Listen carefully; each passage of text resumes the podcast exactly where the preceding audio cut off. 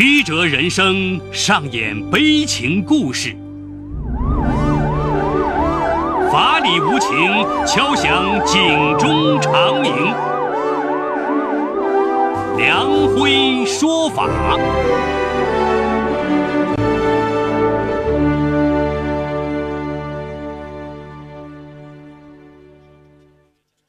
梁辉说法由上海故事广播与现代家庭杂志社联合播出。好故事，好声音。听众朋友，大家好，我是梁辉，欢迎收听梁辉说法。今天我要给大家讲这么个故事，叫“姑父是条养不熟的狼”。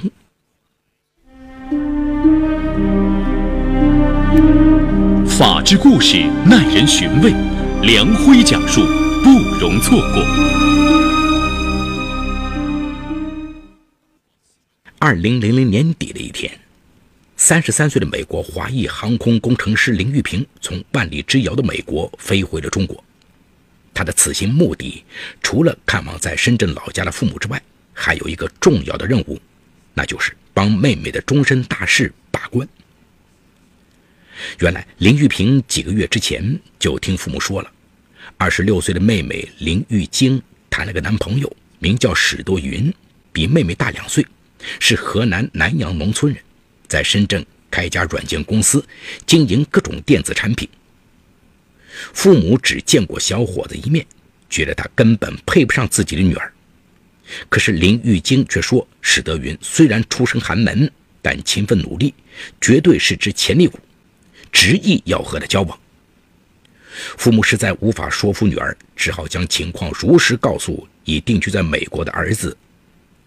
林玉平是家中长子，一直以来对妹妹林玉晶宠爱有加。一听说妹妹在终身大事上和父母发生分歧，他立刻从美国飞回了中国。当天晚上，史德云在位于世界之窗附近的世纪大酒店订了个豪华标间，款待远道而来的准大舅兄。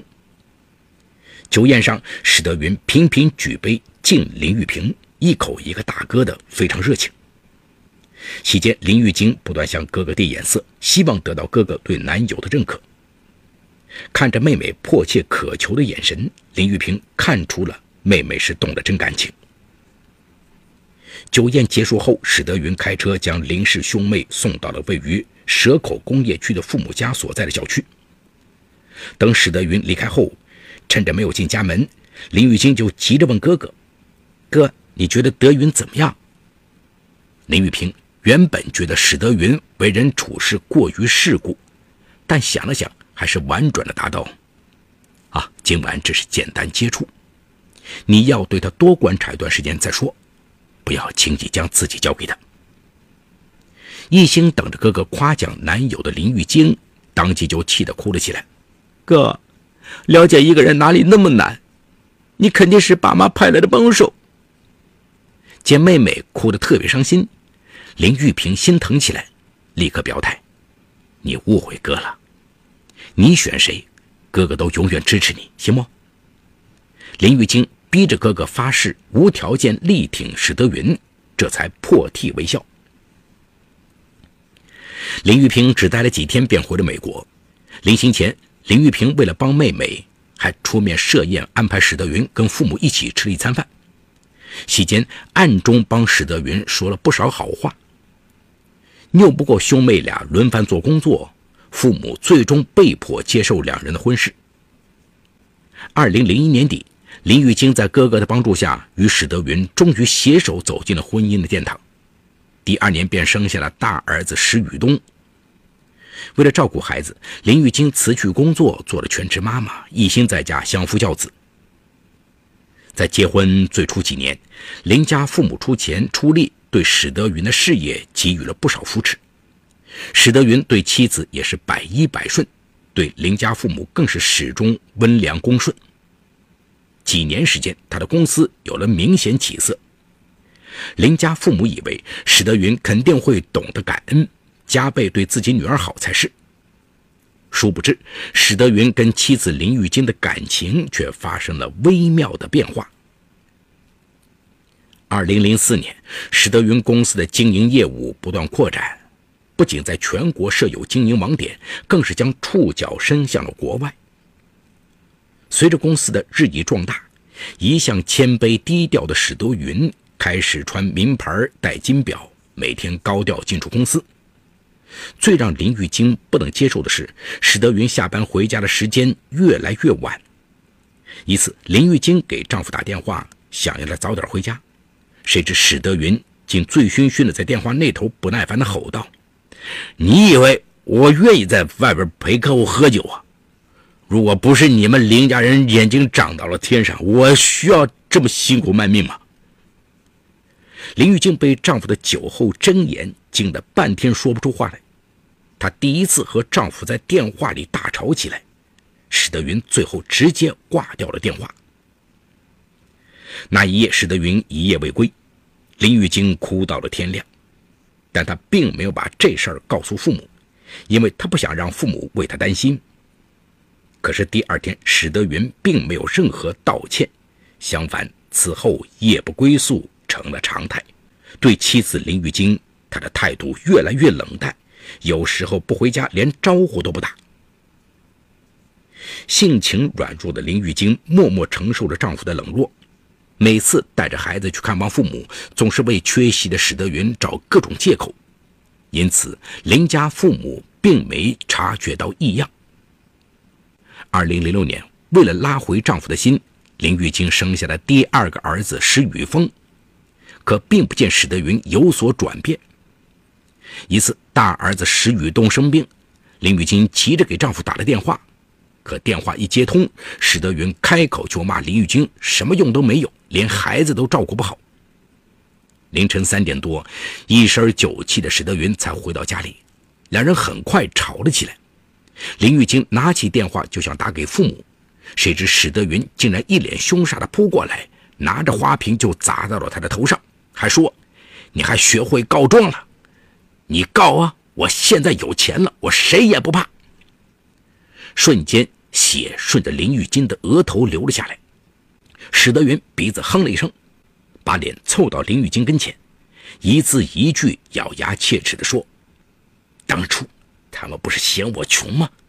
嫌我老土吗？他们忘了，我可忘不了。”林玉金感觉一阵阵寒意。事后，酒醒了的史德云以酒后失态为理由，为自己动手向林玉京道歉。林玉京不想家丑外扬，再次放弃了向家人求助。但有了第一次之后，史德云便打顺了手，稍不如意对林玉京非打即骂。可是，一旦离开家这个特定的场所，在外人，包括林玉晶的父母面前，史德云又表现得彬彬有礼。林玉晶终于开始意识到史德云这个人的人格与品性有问题。林玉晶想到了离婚，可是想到大儿子尚小，小儿子嗷嗷待哺，另外当初是自己执意要嫁给了他，如今反悔，父母兄长以及其他亲人们会不会笑话他？在诸多因素的干扰下。林玉京选择了隐忍。想儿子断奶之后，林玉京决定结束全职太太的生活，重新步入职场。在父母的帮助下，他又开了一家公司，在经营内容上与史德云形成互补。但史德云觉得林玉京是存心与他过不去，逮着机会就骂他、打他，两人的关系已经降到了冰点，仅剩下那一纸婚约。二零一四年，在反腐风暴中，深圳市政府负责采购的两名官员李子华和宋翔，职业教育学校相关负责人裘一鸣和吕敬峰因贪腐相继落马，都获刑十年以上。政府一直是史德云公司最重要的客户，而上述四名落马官员又与他有着千丝万缕的关系。贪官落马后，史德云作为行贿人。虽然没有受到法律追究，但他还是整日如履薄冰，生怕哪一天风头会指向自己。在快要山穷水尽时，史德云对妻子的态度又好了起来。见丈夫突然对自己态度好转，林玉京受宠若惊。为此，林玉京向远在美国的哥哥林玉平隐瞒了史德云涉嫌行贿的事实，提出想让哥哥帮他们一家办理移民，帮助史德云拓展北美的业务。这些年来，林玉平一直以为妹妹与妹夫感情良好，如今听说他们想来美国，想到在美国又多了个亲人，林玉平一口答应下来。二零一四年夏，在林玉平的全力帮助下，史德云和林玉京带着两个儿子石宇东与石宇峰举家移民到了美国。八月，史德云分别在南加州的亚凯迪亚和拉肯亚达地区购置了两套大型豪宅。十一月，他在美国加州注册了一家名为“讯鼎世界信息综合集团”的公司，从事灯具、图书等商品的贸易。林玉京憧憬着，在远隔万里的美国，感情会有所起色。可是他再次发现自己错了。公司转危为安后，史德云便固态复萌，对林玉京迅速冷淡下来，经常借故加班。有一次，林玉京有意去公司查看，见四位不同肤色的外国美女围着史德云在说说笑笑，表情暧昧。即使见到了林玉京。这四位也不回避，还是一个劲儿的调情。林玉清没好气儿的用中文质问史德云：“你说的加班，就是和这些不三不四的女人鬼混吗？”见林玉清神色不对，四名外国女子讪讪的离开了。等四名女子一走，史德云立即凶相毕露：“你敢害我在下属面前丢脸！”话没说完，他站起来就向林玉军抡过去两拳，把他打翻在地。然后见林玉军躺在地上哭泣，史德云这才骂骂咧咧地离开。林玉金的心彻底死了。当晚，他给哥哥林玉平打了电话，向他痛诉了自己多年来遭遇史德云家暴的悲情。林玉平听后大惊失色，当即放下手头上的事情，驱车赶到妹妹位于拉肯亚达的家中。当时史德云也在家里。林玉平强忍怒火，指着妹妹身上的伤，问史德云是怎么回事。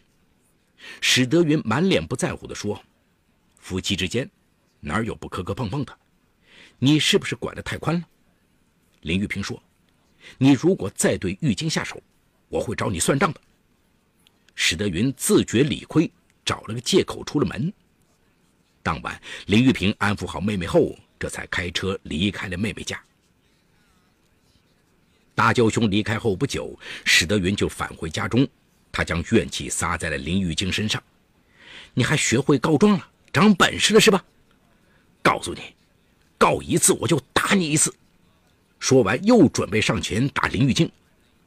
恰逢大儿子石宇东回家，史德云只好将伸出去的拳头又收了回来。此后，史德云对林玉静的家暴变本加厉。看着妹妹受苦，哥哥林玉平心痛不已，他悔恨自己当初不该支持妹妹嫁给史德云。这里有情与法的冲突，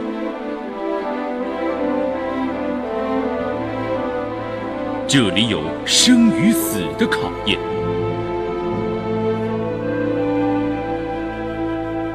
这里有爱与恨的交织。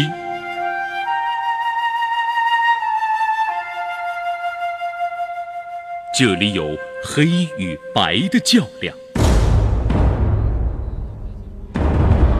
法治故事。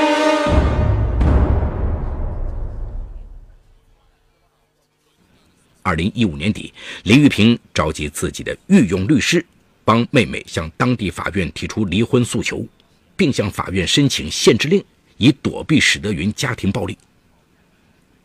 二零一五年十二月三十一号，美国法院向史德云发出了限制令。看到这一纸禁令，史德云对林氏兄妹的仇怨达到了顶点。美国当地时间二零一六年一月二十一号上午十点多，南加州帕沙迪纳高等法院开庭审理了林玉晶与史德云离婚案。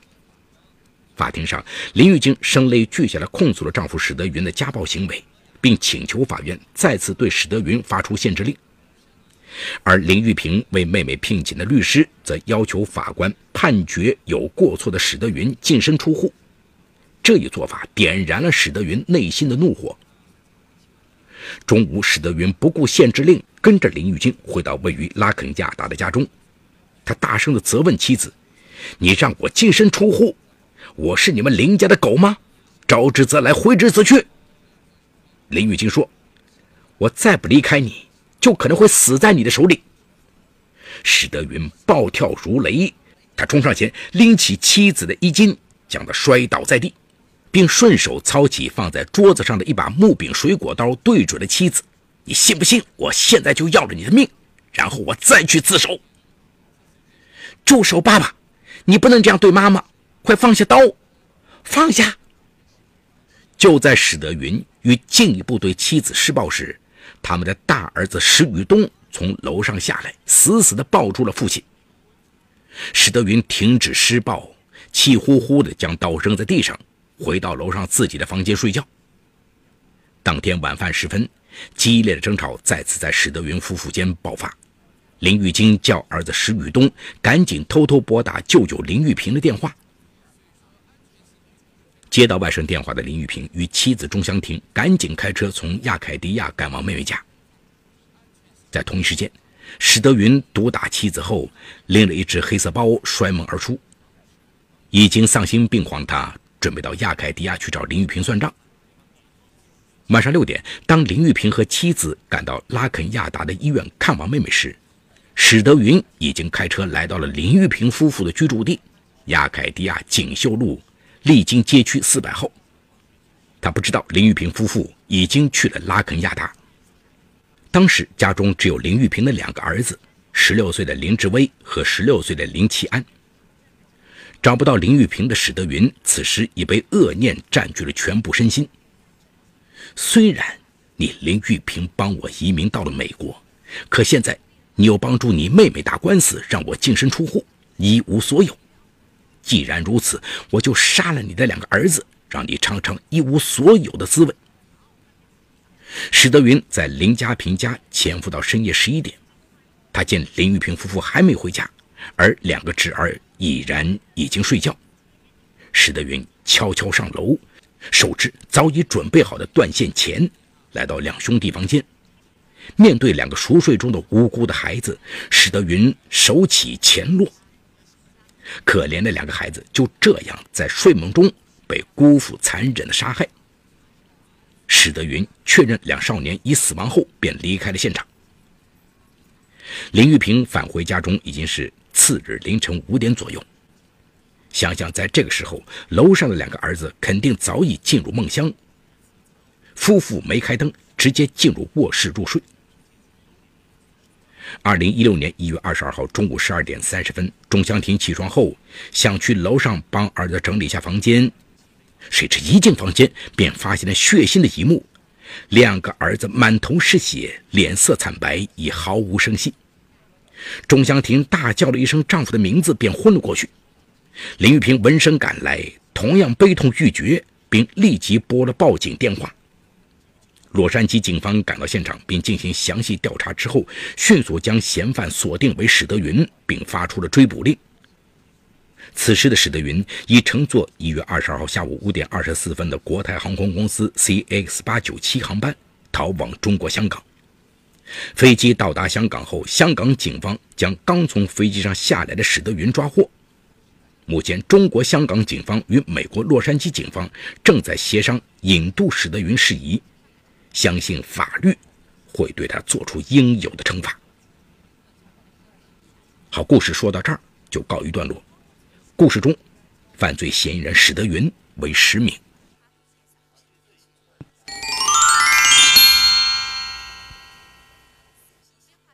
对于林玉平、林玉晶一家而言，史德云啊是个贪婪丑陋的白眼狼，他道德败坏，心胸狭隘，而且为了达到目的不择手段。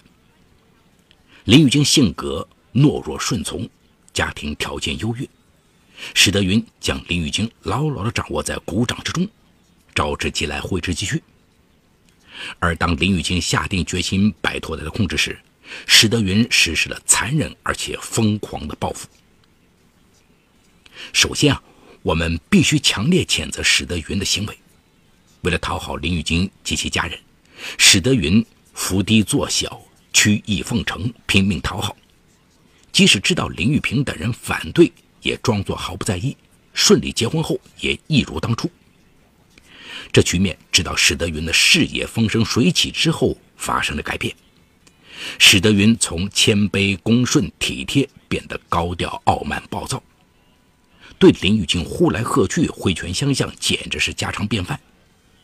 史德云真实性格暴露无遗：自卑、敏感、偏执。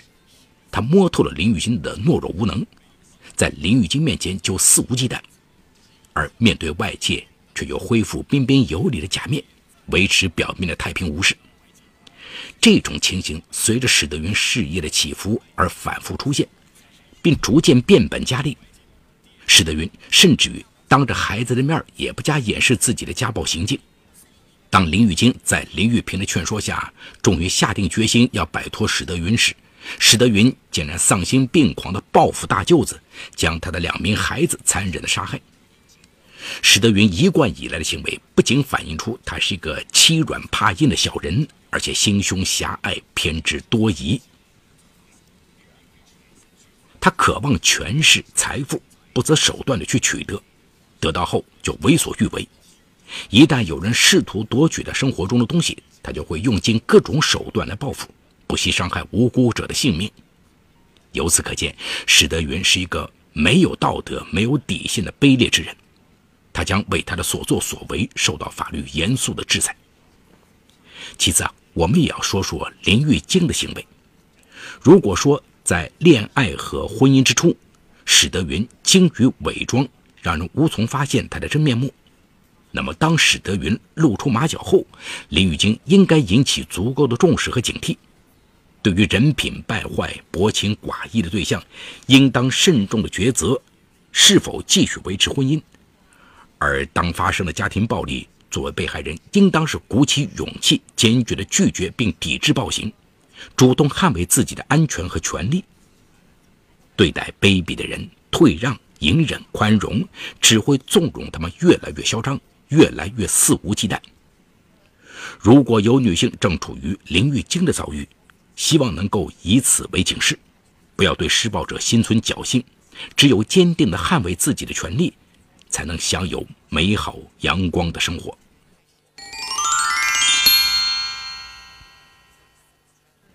好，感谢长宁区人民检察院为本次节目提供的帮助。本次节目编辑主持梁辉，后期制作王文琪，监制赵杰、张建红。感谢您的收听，我们明天再见。说法解律，民法析理。关注民生百态，记录法治进程。大家好，我是梁辉，欢迎收听梁辉说法节目。现在，请您发送“阿基米德”四个汉字到幺二幺幺四，获取下载链接，并关注梁辉说法节目。我们将与你在线下进行零距离的互动，欢迎你们的加入。